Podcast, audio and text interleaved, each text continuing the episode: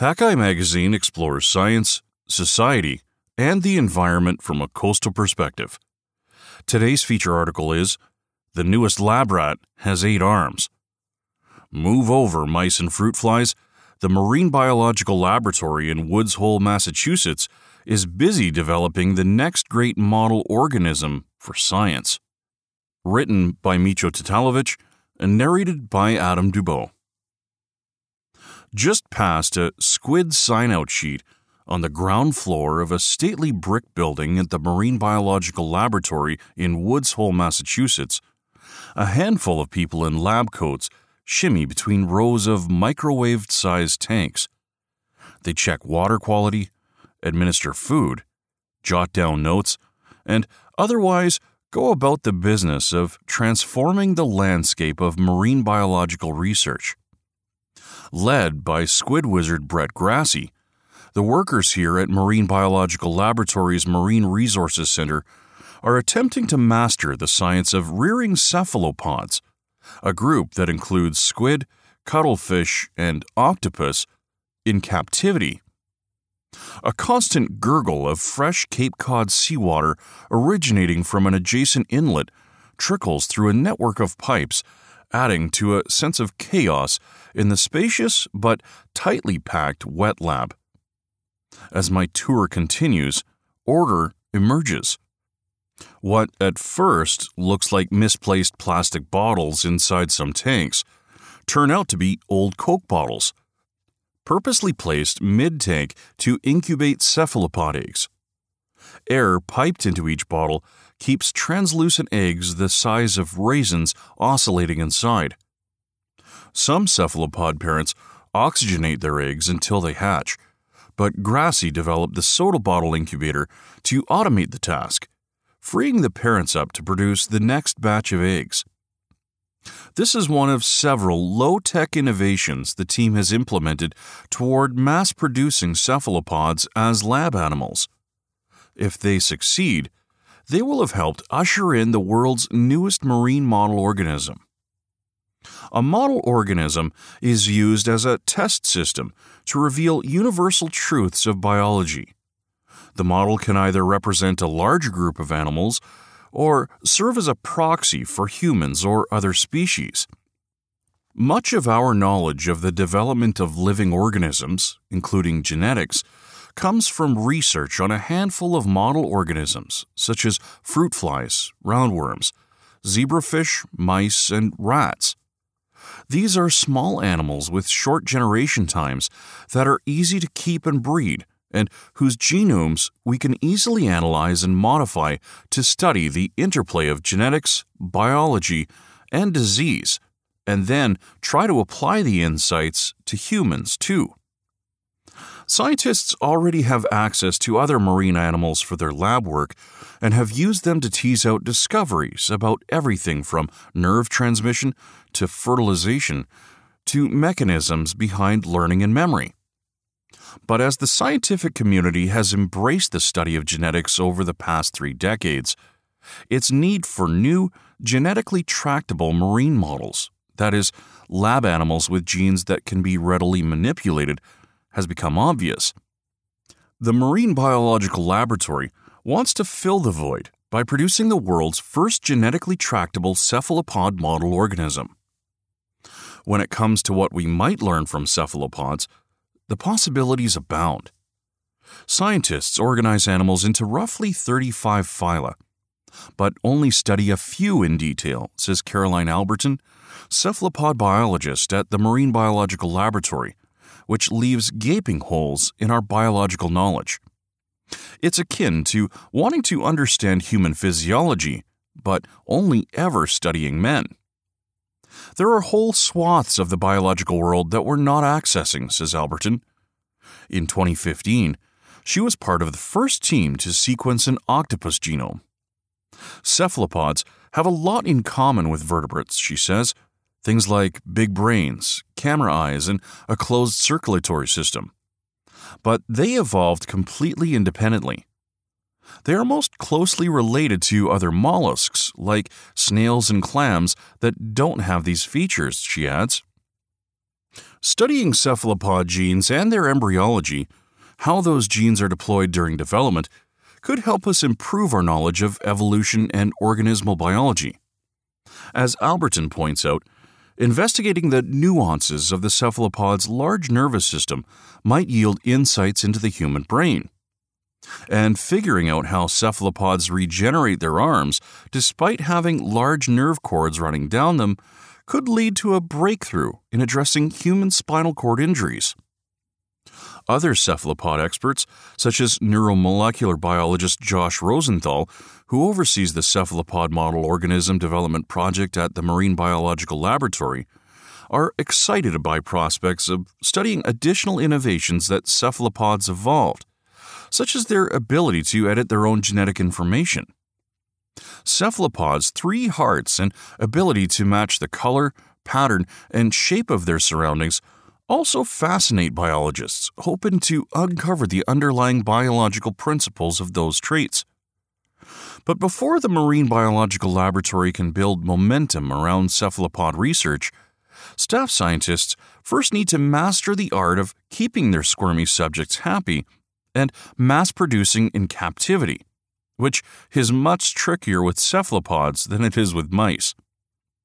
The Marine Biological Laboratory, an affiliate of the University of Chicago, prides itself on studying nature through a hands on approach rather than through books. A few years ago, a group of researchers connected with the nonprofit corporation started discussing the development of a new marine model species with a tractable genetic system. The Marine Biological Laboratory's proximity to a rich part of the ocean where tropical waters brought by the Gulf Stream meet cold North Atlantic waters, has helped make it a global hub for marine research. Scores of students and scientists arrive for training and research each summer, creating a palpable vibe of excitement about unraveling nature's mysteries. The researchers knew that any new model organism they developed here would likely be quickly embraced by visiting scientists who would take the new ideas and techniques back to their own home labs. The group eventually agreed on cephalopods, and in April 2017, the Marine Biological Laboratory started the work on making a new model species a reality. One of the first calls was to Grasse, with his laid back style, aquarist Grasse gives off a West Coast surfer vibe as he pauses between tanks to talk about big ideas in biology and small adjustments to his aquaria. In his last job as a senior aquarist at Monterey Bay Aquarium in California, he designed and developed the world's first large scale cephalopod public exhibition.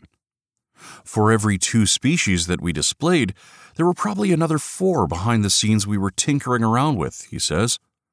I've got many years of hands on, groundbreaking innovative experience troubleshooting different challenges in raising cephalopods.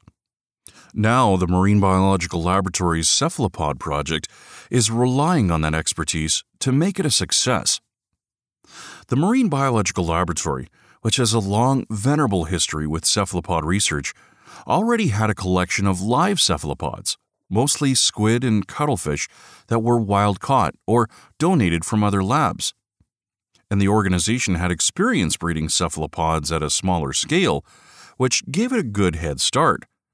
But to become a dependable source of cephalopods, the Marine Biological Laboratory expects it will need to continuously produce large numbers of these animals, hundreds, thousands, or more to support the wider scientific community with ready to ship model organisms.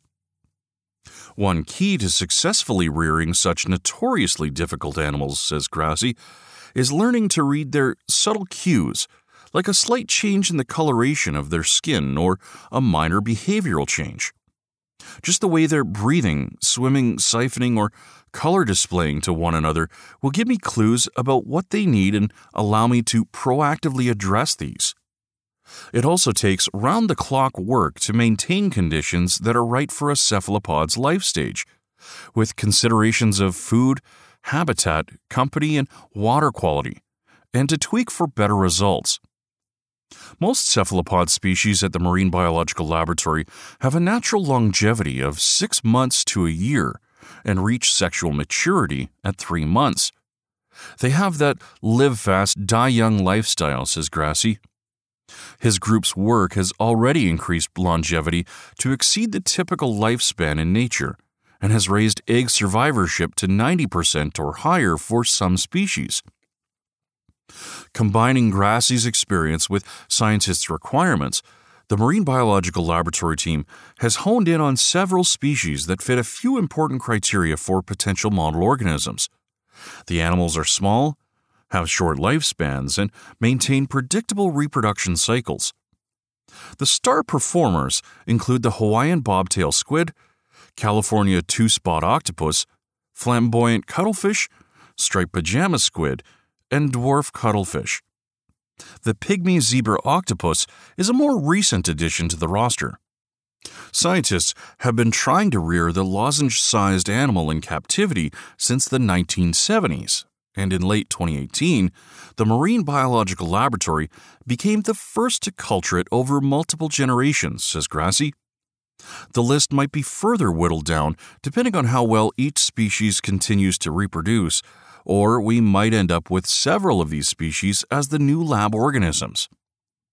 It is an excellent strategy to choose a few representative cephalopods and concentrate our efforts on really understanding them, says Jennifer Mather, a cephalopod researcher at the University of Lethbridge in Alberta, who is not involved with the project. We know far too little about these animals, including such fundamental aspects of their lives as behavior and ecology. The Marine Biological Laboratory cephalopod team's ultimate goal is to have a ready supply of their chosen species at various life stages, so it can respond immediately to requests from scientists around the world. So, depending on the scientific question, the researchers can have exactly the kind of resource they need and desire, says Grasse. Before the cephalopod program, the Marine Biological Laboratory possessed maybe 50 cuttlefish and 30 squids and now has somewhere around 4,000 cephalopods, almost all of them cultured. While Grasse's crew figures out the best methodologies for culturing cephalopods, Rosenthal's team of geneticists at the Marine Biological Laboratory are equally immersed in the other half of the equation, prodding deep into their test subjects' genes. After a steady supply of cephalopods is available and they have finished sequencing and cataloging the genomes, they plan to start manipulating the DNA of some broods to give future customers more options. Scientists may want to order cephalopods with certain genes added or deleted to study a particular issue, for example. Part of the geneticist's work is fine tuning a scientific technique that will enable researchers to make those alterations. Many of the insights scientists hope to gain from cephalopods will depend on their ability to manipulate genes one at a time, often during the embryo stage, and then study the impact on the animal, Rosenthal says. Once scientists successfully alter a gene, they need to be able to keep the animal alive, growing, and breeding in order to see if the genetic change is evident in successive generations, Rosenthal adds. Culturing them is key. External researchers might nurture cephalopods from the Marine Biological Laboratory in their own labs if they have the skills, or work on site at the Marine Biological Laboratory for a period of time with help from the cephalopod team. The project's benefits to the Marine Biological Laboratory are clear. There's prestige associated with being the first and only source of one of the world's few genetically tractable model organisms, though the researchers say prestige is not their driving motivation, and there's potential for financial gain.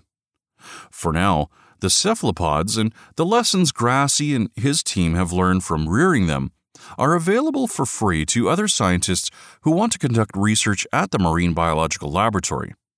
If the project succeeds, it will also make it easier for the Marine Biological Laboratory to attract more scientists to do their lab work here year round, not just during the idyllic summer months when Woods Hole becomes picture perfect, with shacks floating on calm bay waters, gulls gliding alongside boats, and families strolling a sunny promenade.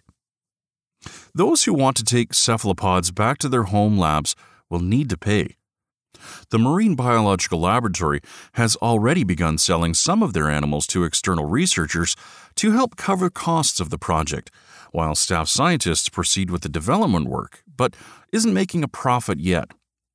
Cephalopod embryos may sell for $5 US each, the adults anywhere from 25 to $300. We're not trying to become rich. Our short term goal is to nurture science and research, and to nurture the usage of these animals, says Grasse.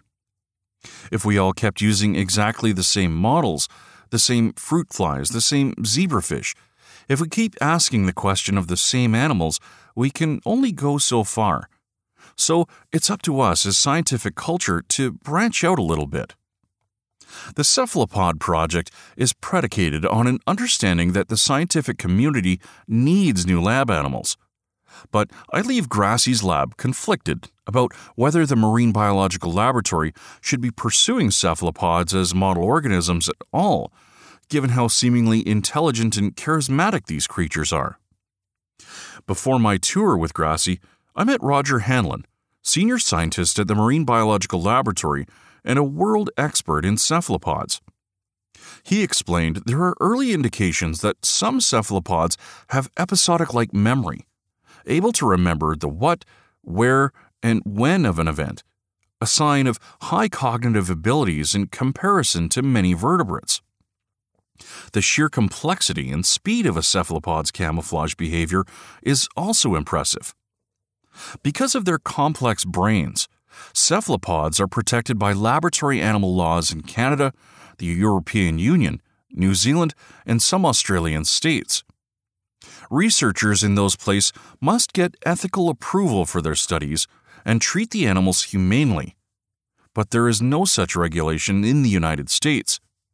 While some critics oppose any experimentation on cephalopods, most scientists I talk to, including Hanlon, say that as long as cephalopods are kept in good welfare conditions, it is ethical to continue such work. Before I leave the Marine Resources Center, I get a moment on my own in one corner of the building housing stacks of mini aquaria, like a sort of cuttlefish condo, and peer into one of them. A couple of cuttlefish hover mid aquarium like an alien spaceship, staring with their huge eyes, studying me back. I wish I could read their minds and tell the story from their perspective. Find more coastal news and stories from Hakai Magazine on our website at www.hakaimagazine.com. All of our feature stories are part of the Hakai Magazine Audio Edition podcast, which you can subscribe to through your favorite podcast app.